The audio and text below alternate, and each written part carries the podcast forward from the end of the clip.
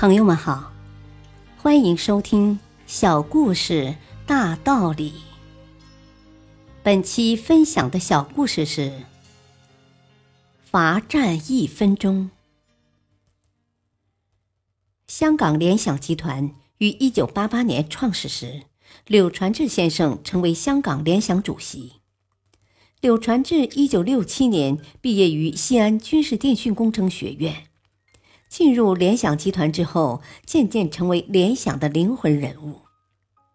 1997年，北京联想与香港联想合并，柳传志开始出任联想集团的主席。在联想公司里，为了防止大家开会迟到，就制定了这样一条规则：如果是开20几个人以上的会，迟到者要罚站1分钟。每一个人都知道，这1分钟的罚站并不像表面上的那么简单，而是一种严厉的惩罚，谁也不愿意在同事的面前丢脸。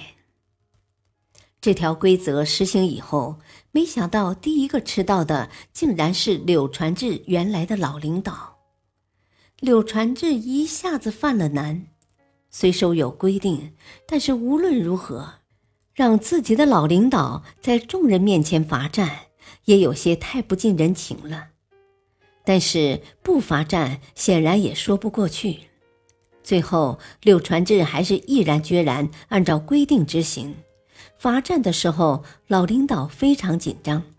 他紧张是因为自己违反了规定，在全体同事面前罚站，感到十分羞愧。而同样紧张的是身边坐着的柳传志本人。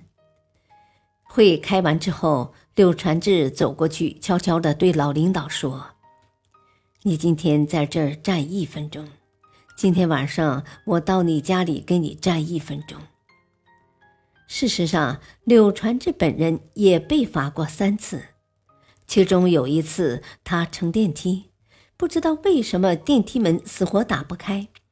他努力地打门，想找个人先替自己请假，结果没有人听见。等他从里面出来的时候，已经迟到了好几分钟了，结果还是被罚了站。对于这些事情，柳传志毫无怨言。他有一句很有名的话，那就是做人要正，要求属下做到的，自己也要做到，不然的话，如何要求下属？大道理。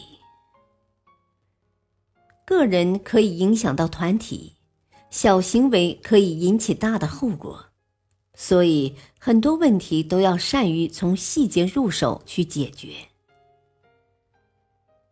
感谢收听，再会。